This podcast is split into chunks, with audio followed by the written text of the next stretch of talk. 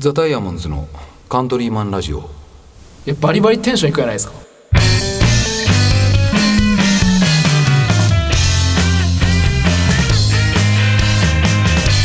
はいどうも皆さんこんばんは。ザ・ダイヤモンドズのカントリーマンラジオです。ボーカルの青柳です。ギターの歌かきです。どうも笹山です。はいそしてゲストでエク矢沢くんです。よよろしくお願いします。もう矢沢こんなにさ毎回来たら4本くらい撮るやん。もうん。う大体年末なんじゃない？もうこれ。年末なのね。ちょうどいいじゃないですか。いやいやいやまあまあまあ。少し。まあまあ年越し行く。年末最後の。年末最後のね、はい。矢沢くん今年の最後は矢沢くんで締めくくるみたいなとこあるかもね。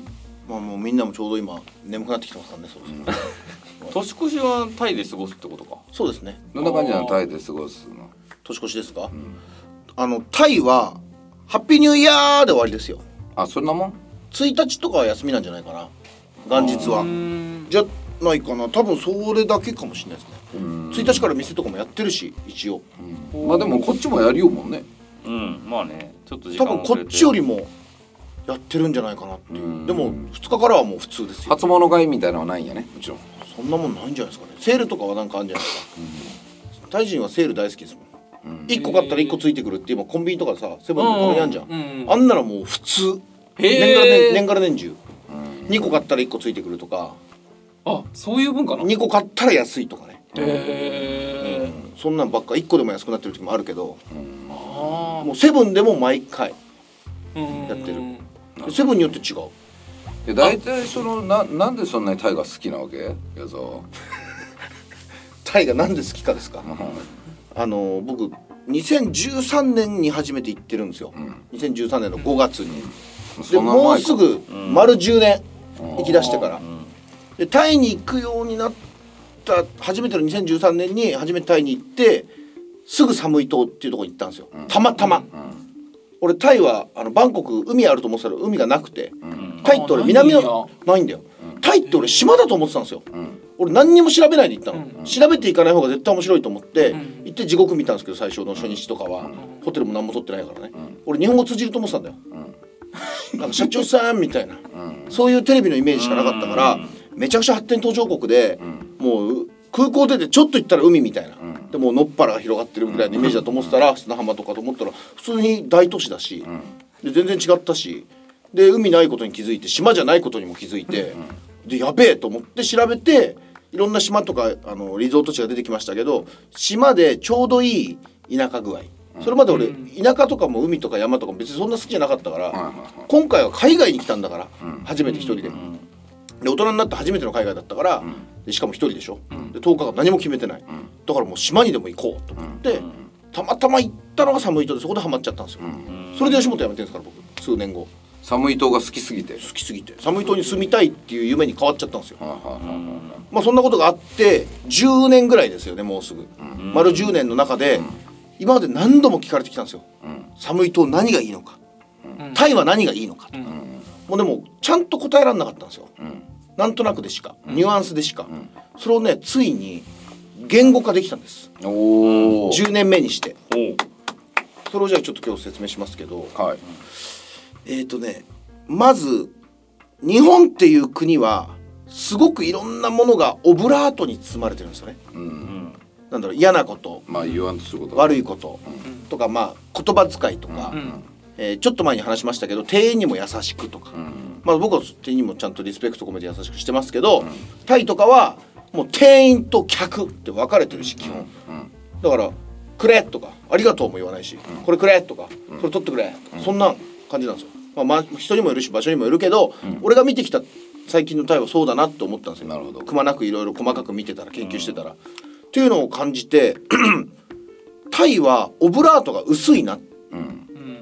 よく言えば自由、悪く言えば下品なんですよ。はいはいはい。ただそのバランスが俺,、俺には抜群にいいんですよね。はいはいはい。で日本はいろんな国俺行きましたけど最上級にオブラートが分厚いんですよ。あだからなんだろうな。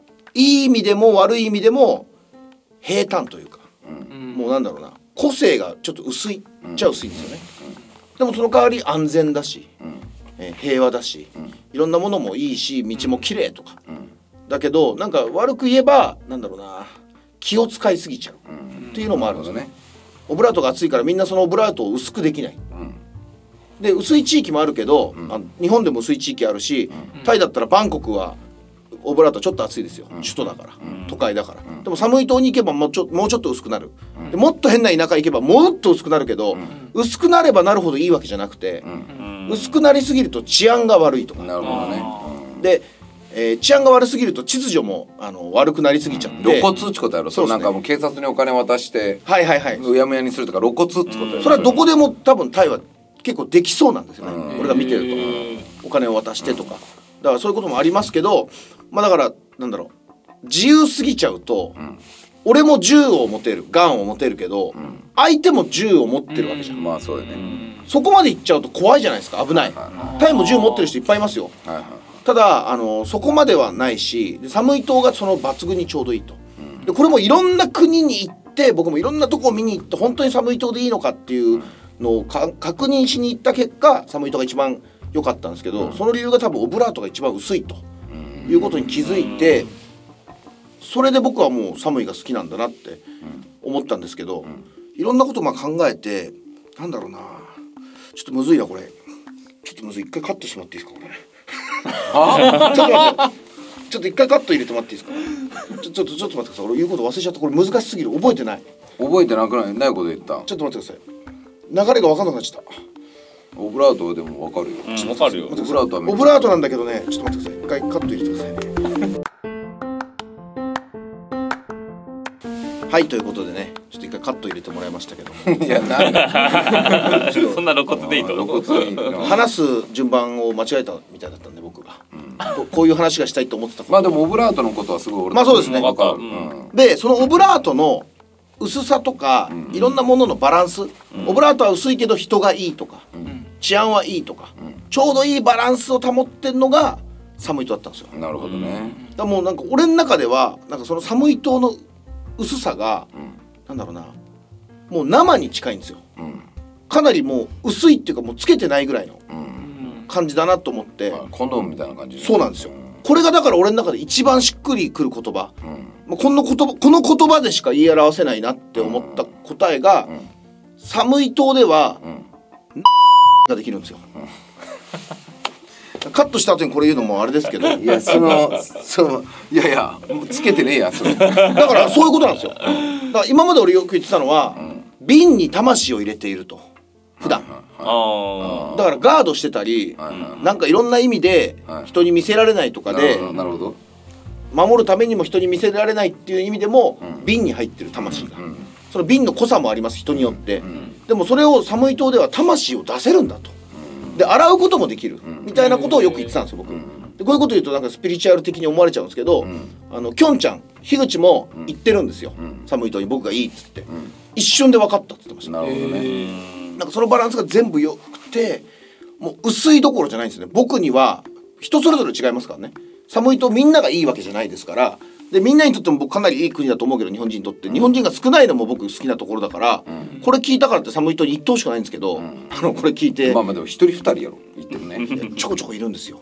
僕が10年間寒いといいって言い続けてきたら、結構言ってるんですそれで。そうなんやで寒い島とかを調べると僕のブログがヒットするんです。あそうなんや。へだからそういうのでも言われるんですけど、別に僕みんなに言ってほしくて言ってるわけじゃなくて、俺はこんなすげえとこ知ってんだぞっていうのをただ認めてほしいだけなんです。ややこしいな。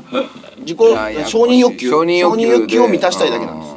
かといってまあみんな住めないし、住むまでに俺なんだかんだこんな感じでいろんなタイ人とかと付き合ったり遊んだりいろいろしてきましたけど、それでも10年かかったじゃないですか、住むまでに。まあコロナがなければもうちょっと早かったけど、だから普通の人なんか俺無理じゃないかなと思うんですけど、でもそうよね。コロナがなければだって矢沢は田川にさえ来てなかったわけよ。ねそうですよね。ああそうその前はちょこちょこ来てますけど住むなんてことはなかったですね、まあああそっか。そのまま寒いっていうかタイに住むって決めた次の月にコロナ始まってますからね。あーそっか。寒いで何をやるかとか全部決めた次の月に。そこから3年ぐらいコロナ3年ですもんねちょうど。そうすぐ。う保留になったわけだ。でも魂に瓶はい。が瓶に入ってて、はい。そっちなくて。まあでも分かるな、うんちょっとなんか分かるなっていうか言ったことないんやけど、はい。ロックミュージックとかそうじゃない？とかライブ、俺らでいうライブとかそうかも、ライブしようみたいな状態やない？まあだから範囲になるじゃないですか。範囲になるしなんか問われるのは、はい。ライブになった時に問われるのは、そのなんか問われるのっていうか、はい。うん。見られるのははい。魂なとこあるやん。なとこあるやん。そうだね。オブラートに包まれてる日常からはい。ステージに上がった時に、オブラートに包まれちゃう状態のはい。日常でステージに上がったら、はい。ダメあのいや見よう方も別に楽しくないし、はいはいはいうん。だけどそのいかにその、はい。とそれを取って、はいその魂の素の状態を、うんその晒せるかみたいなのは、うん。でもその晒しすぎると自由すぎてわけわからんぐらいあるやん、はい俺がほんまでべーみたいになるやん、はい。下手したら。だからだからある程度のそのちょうどいいバランスをね。自分の皮膚の薄さは必要なんやけど、でもいつもよりははい。むきだ何かむき出されている状はいはいはい。態みたいなのが近いなと思った、うん。ただねこれで俺みんなに言いたいのは、ん。それ非日常でしょって言われるんですよライブ中に超気持ちいい。タイの寒い島に俺が行ってるのも、ん。旅行だからでしょとか、旅行だから楽しいんじゃないとか、非日常でしょ。そんなの無理じゃん。不可能じゃんって言われるんですけど、全然無理じゃないよねって、やろうと思えばできるよねって俺思うんですよ、ライブを24時間365日は無理なんですけど、だけど非日常非日常みたいな楽しいことを日常にすることを、えー特に日本人はさっきのオブラート理論で言うと、あんまり良しとしないんですよね。楽しいこととか、あと楽してお金稼ぐとか、楽してじゃないですけどね、あの楽してお金稼いでるように見える人たちもずーっといろんなことを頑張ってやったからわかる。まあわかる、やれるわけじゃないですか。でもなんか日本では楽しやがってとか、なんか汚ねえとか、お金稼ぐこと僕も別にそんな汚いとあ綺麗だとは思わないけど物にもよるけど詐欺みたいなのとかもいるけどなんか日本ってお金稼いでる人って悪いイメージ持たれません？なんかというかそもそも苦しくないとダメ、そうそうそうそうそう。辛くないとダメみたいなのが、お前辛くねえとか、はい。い、いのとか、はいはいはい。いいのお前はそんな苦しく責任背負ってなくてみたいな、はいはいはい。いやまあ分からんでもないんやけど、はい。そうせなダメみたいな、はいはいはい。多いよね、うん。なんかそういうのもちろんタイにもあるだろうし、嫉妬みたいなのもジェラシーみたいなのもめちゃくちゃ多分あると思うけど、あっちの方が薄い感じがするんですよ。でさらにここはちょっとまあ、あのー違うとこですけど僕外国人なんですよあっち行ったら。うん。だからあんまり無駄なこと気にしなくていい。で特に寒い島には日本人もいないから、日本人の目を気にしなくていいんですよ。でバンコクに行くと日本人めちゃくちゃいるんですよ。で狭い地域に日本人がバーンっているから、日本よりもなんか後ろ指刺されるというか、じろじろ見たりとか、わ日本人だみたいな。で結構あっちの日本人も日本人がいないとこを好みがち。なるほどね。だローカルなお店とかはいはいはそういうとこ行くんですよ。いなるほどね、だけどバンコクも僕は好きだけど絶対住みたくないんですよ。そういうのがあるから。なんかこの間も、ねあのツイッターでバンコクの寿司屋のこと書いたんですよね、うん。ちょっと前にオープンしてあの美味しくて安い。っていう話を聞いて俺行ったら、本当に美味しくて安いから、あっちもスシローあるんですよ、スシロー10軒はないかなぐらいまであってめっちゃ流行ってるんですよ、こっちよりはちょっと高いけど、まあでも安いし新鮮っていうか綺麗だしタイ人も好きだし日本人もみんな行ってるんですよ、でもそこよりも安いしあのーやっぱ回転寿司じゃないから、レベルもちょっと高いんですよ、だけど全然無名、っていうところに行って僕ツイッターに書いたんですよね、こんな美味しいとこがあった。スシローよりも安いし最高だ、って書いたらちょっとバズっちゃったんですよ、なんか200300いいねみたいになっちゃって、でうわーと思って。俺そんなつもりで書いてないし、であと俺行ったお店の名前極力書かないんですよ、超有名店でもない限り、今日こんなとこ行ったみたいな、別にタイにいる日本人に向けてんじゃなくてなんだろう日本人に日本にいる日本人に向けてるというか、タイの日本人にも向けてますけど、別に情報を紹介するブロガーじゃないし、ツイッターでもグルメのリポートなんていうの、をやる人じゃないし、だからお店のこととか詳しくは書きたくないし、あと俺が行く店をあの隠れ家的じゃないけどあんまり日本人がいないから行くっていうのもあるんで、知られたくないんですよ、でもどこなんですか？教えてくださいみたいなうわーってきてうわ気持ち悪いと思って俺嫌だなと思ってそういうんじゃないし書いてないってことは書きたくないって思ってくんないかなと思ったら最後に「そんなの書けよバカ」みたいな書かれて「この野郎!」ってなって、ってなっちゃうんですよバンコク。最終的に「この野郎!」ってなるんですよ。あで日本に近いんですよ。日本でも僕「この野郎!」ってなるじゃないですすかぐなるね。寒いとは「この野郎!」ってなるのが日本のマジね30分の1ぐらい。へえ50分の1とか。ほとんどないの。へ俺は。だ俺にはぴったしなんですよ。かといってタイに行ってタイ人がゆっくりだからうん。あのーまあ沖縄の人ってゆっくりとか言われるじゃないですか、うんあんまり沖縄のことそういうこと言うと今あれですけど、でもまあ言われるじゃないですか、僕の後輩にも沖縄のやついたけど、ゆったりしてるんですよ、いい意味でも悪い意味でも、だけどなんだろうな寒い島はちょっと沖縄みたいな島だから、やっぱりちょっと島の時間というか島の流れがあって、それが僕は最高に良くて。でもそれを多分普通のキビキビした日本人がそのまま行っちゃったら「遅え!」とか「出て飯が出てこねえ」とか「なんで忘れてんだ」とか「ここ来たね!」とかそういう風になる人もいるじゃないですか。だから人にもよるけど僕は本当にその薄さ、僕に一番フィットするんですよ。だからもう何もつけてないような状態。なるほどね。もうすっぱだかなるほどっていう。生だけどその矢沢にとっては、がちょうどいいわけで。はい、でみんなしたいわけじゃないですか本当は。まあまあまあまあまあ。そうだろ？でもあれとは言うけどちょっとはそのな感覚だけど、はい。一応その装着されているみたいな状態よね。装着される時もあります。寒い島でも場所によっては。あただ寒い島では結構外せちゃうんですよ。もうやっぱいいかつけなくてみたいな風俗みたいや エロの話してるわけじゃないですよ。な。うん、いや状態の話をしようってことだよね。たまにはつけますけど外すこともできる。あ日本じゃコンドーム外すことできないじゃないですか、ーうん。っていうようなぐらい日本の音楽とかね。さっき言ったけどコンドームバチバチについちゃうみたいな音楽じゃない？そうですか。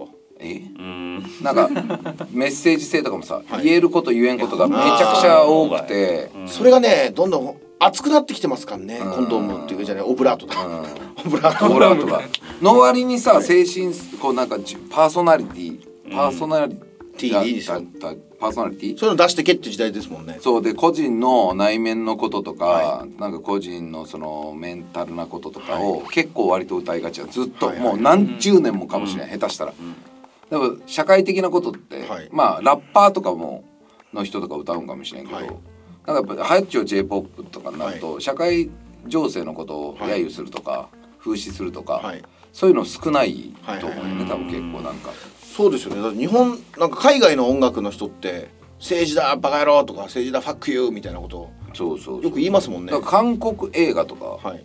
俺好きやけど、はい。うん。あのやっぱ日本映画のがなんでその韓国映画に負けるんだみたいなこと言う人おるけど、はい。やっぱ韓国映画のなんか内容ってさ、はい国の批判とかさ、はいアメリカの批判とかさ、はい。結構思想的なもんバシバシ入っちゃうと思うのよ。であるとやっぱこうパンチ重たくなるやん。うん。あでもさなんかパンチ、はい。オブラートがついてグローブついてないきパンチ多めみたいな、はいはいはいでもグローブついちゃったらパンチ重くねみたいない。ははい。感じになるやん、はい。やっぱり。だきやり返せよさすがブレイキングダウン。ボディボディ派だブレイキングダウン見るブレイキングダウンとかガーシー見てるやつ俺人間のクズだと思ってるいやいやいやいやタガの人間みんな見よちゃうひろゆきとか見てる。4万人高橋4万人全員見ちゃうでだきその、なんかそれをすごい思うんよね、はいはいはい。なんか俺俺的にはね。なんかグローブはいはいはい。めちゃくちゃつけたパンチはい。を売ってるはい。コンテンツがはい。やっぱ日本は多いなって感じがする、日本は特にどんどん熱くなってますよね。そうまあそれはしょうがないよ。あのそれあのやりよい人たちだけの問題じゃなくて、はい。そね。そのと周りのはい。環境のせいもはいはいはい。めちゃくちゃあると思うし環境がゆえのこともあると思うんやけど、なんかねだけどお笑いで言うとお笑いもお笑いこそかなりいろんな言葉狩りにあったり、いろんなことができなくなったじゃないですか、まあそうやね、痛い笑い痛いっていうのなんつうんだっけ、そういうのなんか痛い笑いっていうの。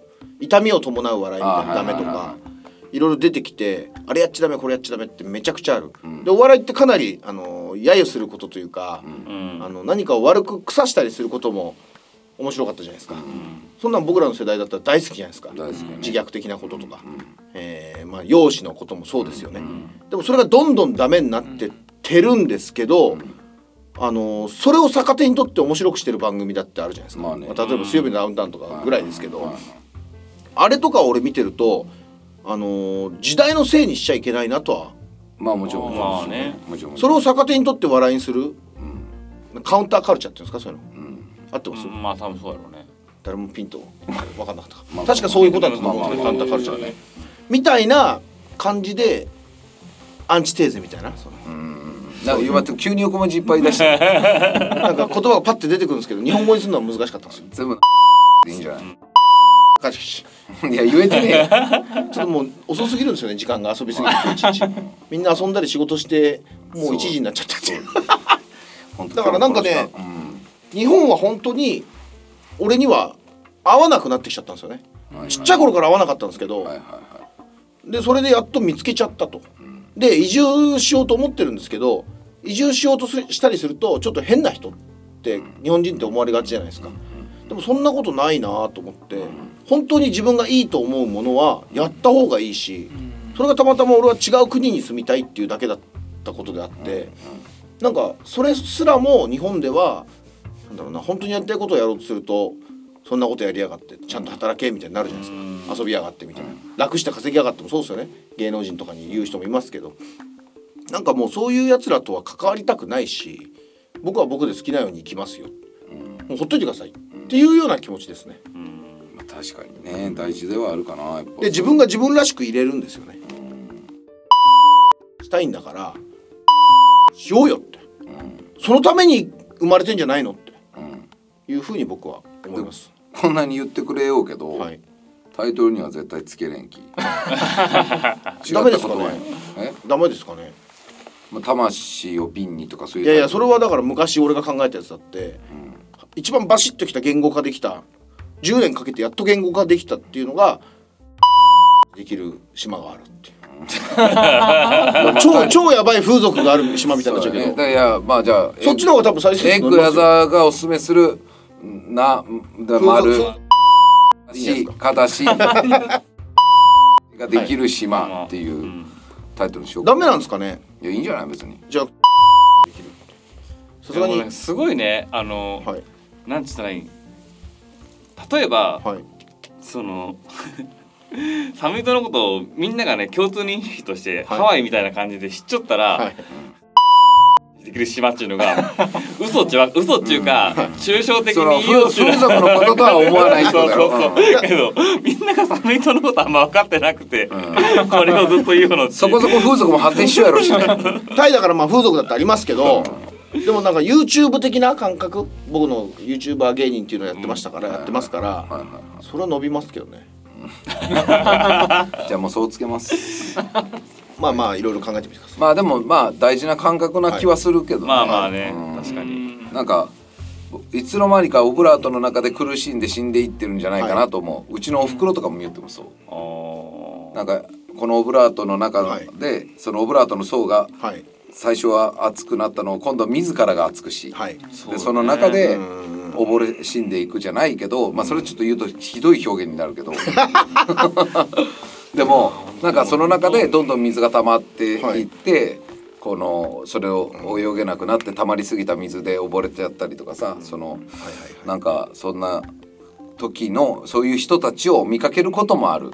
でも本人たちは気づいてない。よ、あこの層さえ取ってしまえば、はい俺は楽になれるんだなっていうこの層の取り方がわからないし層があることがわからないケースあると思うよ、だからなんかそれはすごいあるなっていう気がする。それなら俺それでいいと思うんですよね、それに気づかないなら気づかないままのがいいし、例えば気づいちゃっても今が嫌だってなっちゃって、じゃあこっちがいいって見つけられない人は不幸になるし、だから俺はそれならそれでいいと、あのー俺が嫌だと思う例えばなんだオブラートが薄すぎて治安が悪いとかバカばっかりとか、あのそういうとこでも幸せに生きてる人もいるわけじゃないですか、それはそれでいいと思ってですよね、その人たちにわざわざもっといいとこあるよって教えることは別に全然いいことだと思わないし、その人たちがちゃんと気づいて動けるならいいけど、気づいても動けない人だったらもっと苦しくなっちゃうから。確かにな。まあそのうんなんかオブラそのいやだから俺も言わんのやけどね、痛いなんかその、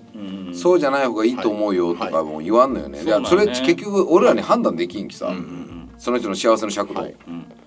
だから難しいよね。前までは僕みんなに言いたかったけど最近はもう無理な人には無理だからうん。その人たちに教えることはガーナの子供たちにチョコレートあげるべきかみたいなのがあるじゃないですか、うん。ガーナのカカオを取ってる子供たち、チョコレートを食べたことないとかいう話聞いたことありません、その子たちにだからえーなんか偽善者ぶったやつが言って「君たちはこんな素晴らしいものを作ってるんだよ」ってチョコレート一回あげちゃったら、こんな美味しいものがあるんだってなって、中にはこれを食べれるようになるぞなるぞ頑張るぞって頑張れる子もいれば一生頑張れずに頑張り方も知らずに、えーそのチョコレートの味だけ一生忘れられずに死んでいく子もいるわけじゃないですか。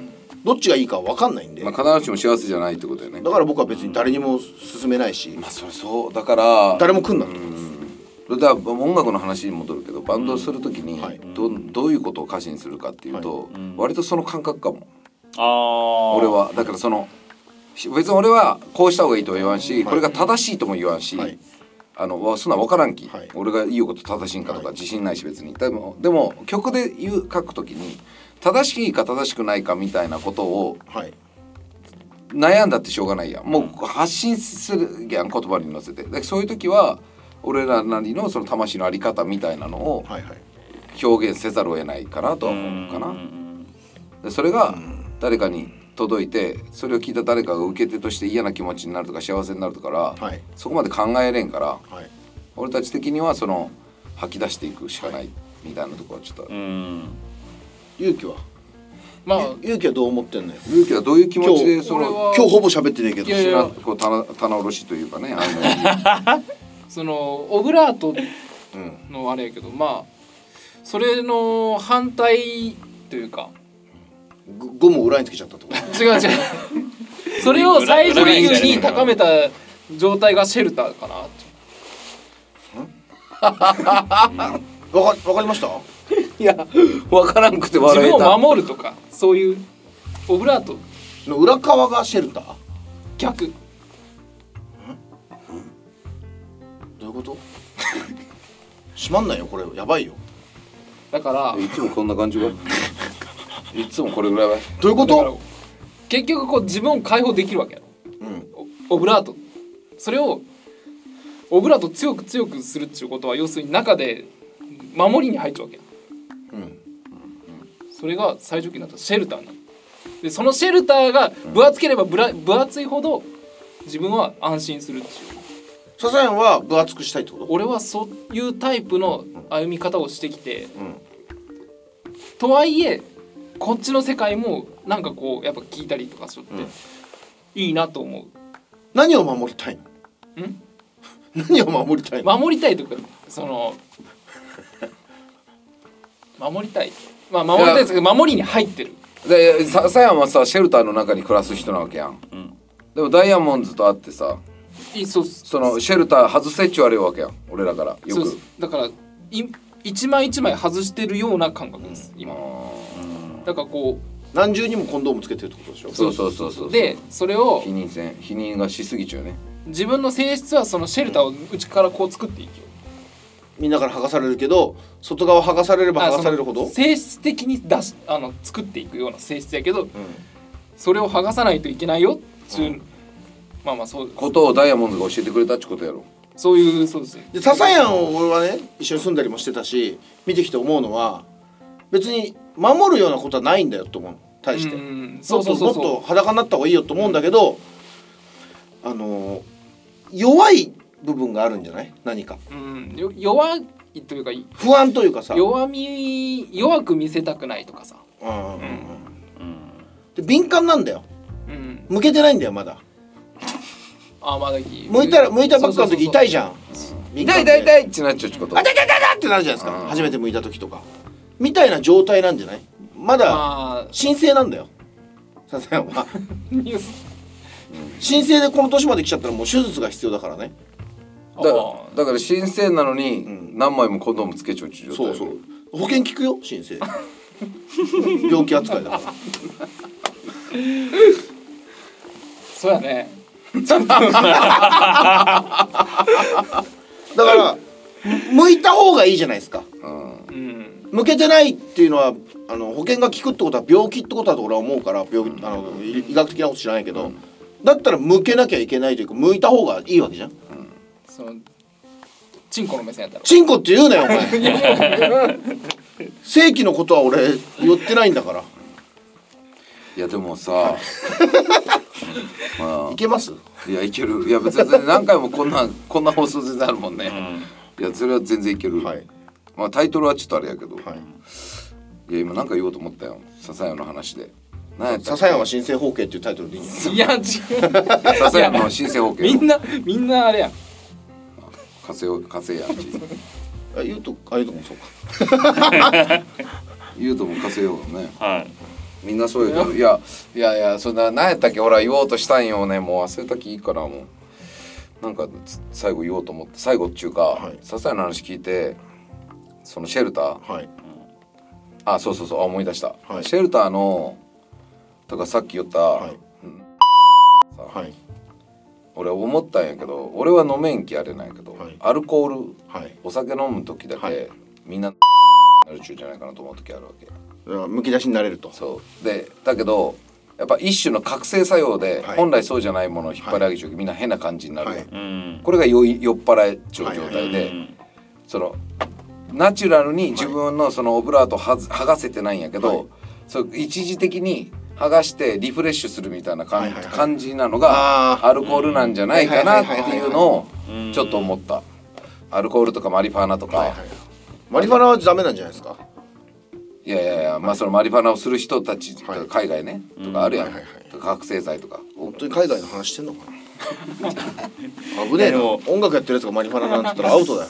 そうなったらもう木戸とかさ、はい。飲んだ時さ、うんそうそうそう。大暴れしますもんね、うん、あの本当にむき出しの木戸やもんね。そうそうそうそうそうそう本当に。いやあれは多分俺ストレスだと思いますよ。ストレスからのバーンじゃない。オブラートってある種のストレス状態なんじゃない、だけど、うね。オブラートを取ることによって、まあ小谷君は酒飲んだら本当の自分が出てくるみたいな言い方したけど、そういう人もいるけど、うん、あの木戸君とかはストレスが多分すごい溜まってて何かしらで、それでボーンじゃないですか、本当の自分がもう抑圧されすぎたものが弾け出しちゃうじゃないですか,、ああ余計出出てる感じになった。だから俺が酒飲んでもそんな変わんないじゃん。あまあまあそうね。まなんだよその俺がなんか変あ一回だけだろ変になったの俺。お前その一回をさ今の反応に出すなよあれ薬飲んで、あの酒飲んだら変な話になっちゃったんですよ。それ一番やばいトークやエピソードがな薬別に違法なやつじゃないですよ。睡睡眠薬をたまたま飲んで、次の日ですよ。飲んだ次の日。生まれて初めて睡眠薬飲んで寝て起きて次の日酒飲んだら記憶飛ばしちゃったっていう。だけどあのーなんだ俺は普段からストレスをためないように頑張って生きてるんですよ。ストレスが溜まったら何かで発散すぐするようにしたりとか、そうなってるから俺は酒飲んでもさあうん。暴れたりしないんじゃない？あ酒癖悪いって言われたことほぼないもんね。一回もないんじゃない？あの一回だけだよ。あうん。いやおかしくなっちゃったのね。そう。だからまあまあまあまあそういうそういうお酒はい。とかにはそういう効果があるのかなね。それだったらまあ矢沢が言うに寒い塔とかでもっと自然にね。自然に自分のナチュラルに。ナチュラルに自分の魂をはい。その出していく。はい動物的部分だけじゃない自分のその魂を出していくっていう。がいいのかもし自然体でいるっていうのがやっぱ一番いいですからね。そうそうそう。その自然体ということを僕らはいつの間にか忘れてるかもしれないということですね。だから動物なんだと僕らは、ああ。のー猿にちょっと知恵がついただけの動物なんだと思おうよって僕最近思います、進みすぎてると、うんいろんなことが、あの動物だったら食われて死んじゃう、そこまではいいけどそこまでしなくてもいいけど、そんな死とせ生死がね、あのーそんなに隣り合わせじゃなくていいけど、でももうちょっと行き過ぎちゃってるから戻らない。あ原点を思い出しましょうよっていうふうになんか感じますね、ずーっといろんなこと考えてると、なるほどね。はい。まあ確かにそうなんよね。なんか iPhone とかさ、はい。うん。その今メタバースとかさ、はい。あのー NFT とかさ、資本主義とか、はい。だから脱資本主義今のネオ、はい。ね、うんネオ資本主義か分からんけどさ、はい。そういうのは進むけど、ん。人間の妬みそねみとか。うん。うん。さ、何千年と続いてるわけです自己実現できないストレスとか人間関係とか、こんなもの、少しも進歩してないと思うよ、多分、お本当そらく。にそう思う。おそらくその、かこの右肩上がりで進歩の速度がブワーチくるに対して人間のそのしここっちの進歩ちこのとこもこれぐらいで進歩したりここうなったりしようと思うよ多分、だからその現現実本質的な人間としてのまず感情あり相手とを疎ましく思ったり、はい。はい相手に憧れたり相手を好きになったり嫌いになったりする自分のコントロール、はい。自分の感情コントロールみたいなところの方がと向き合えるのかもね、寒い塔とかの方があのそうですね。別に便利とか不便とか、はい。そんな話じゃない、原理原則の話なのかもしれないと思いました、はい。なるほど。はい、笹谷どう思った？まあもうさっき。汚いよそれは。いや違う違う。シェルターその逃げ方は汚いよ。シェルター逃げてない。シェルター意味わかんないし、まあでもそんな中でうん。やっぱりエッグ矢沢みたいな人が必要だと思います。なんで？どういうこと？いやこれだそのなんていうかまたちょっとあれやけど、うん。なんかまあその言いづらいとかなんかこう、なんか言葉にうん。いろいろ表現しづらいことを、ん。なんかやっぱ一番表現してくれる。サザンの周りでね。そうそうそう、だからなんかでそういうこと言える人うん。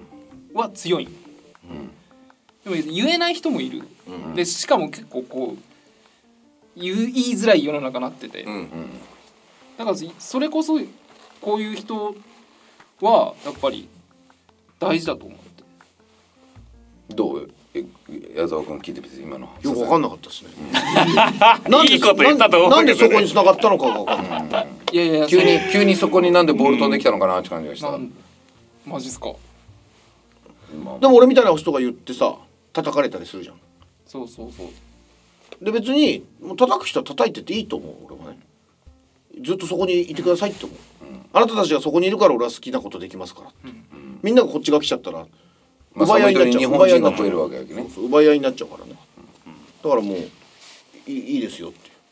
で文句言う人間で文句言う人間文句言われる人間、まあ、妬む人間妬まれる人間っているとしたら、絶対に妬まれる方にいた方がいいじゃん。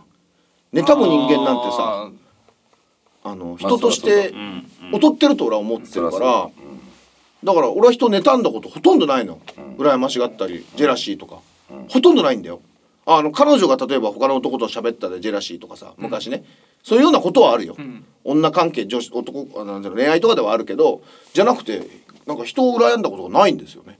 まあすぐあれやもんね。俺こんなファンの方からこういうふうなコメント来たんよねとか言って言ったら矢沢にすぐ上塗りされるもんね。ああそう僕なんてこれぐらいありましたよみたいな。俺だってファンからファンから金とかもらってました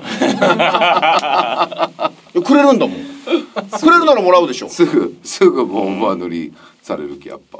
ね妬まれる側なんよ常にね。でちゃんと金もらったりした子にはちゃんと普通の他のファンよりも大切にしたしね、大事ですね。大事にしました。別に金くれたからじゃないですけど。まあでもね熱心だったから。熱心にしてくれるってことですからねはい。金くれとか言ってるわけじゃないですからね、勘違いされてね金送られてきても僕らは嬉しいですけどね。もう困ってないんだ金はい。かっけえ。はい、まあそんな感じですか？はい、はい。なんか良かったですね、真剣10代喋り場みたいな。いやまあうん。ちょっとなんか今回、まあ、みんな疲れてて軽快じゃなかったですけど。まあでもきまあそうね。最近やっぱ年齢を感じるよね、夜中の収録マジで。思う思う思う。マジで感じる。絶対にね起きるまでに2回おしっこ行っちゃったりしますもんね寝てて相当やね。いやでもわかるわ。いや一時超えたら一回きつくなってくるもんな。はい。はいまあそんな感じです。はいえーはい、カントリーマンラジオ仲間がそばにいるようにをコンセプトに毎週火曜の夜にアップしてます。えー、YouTube はそれから遅れてアップしてますんで、そちらもぜひお楽しみください。えーそれではまた次回お楽しみに。バイバイさよなら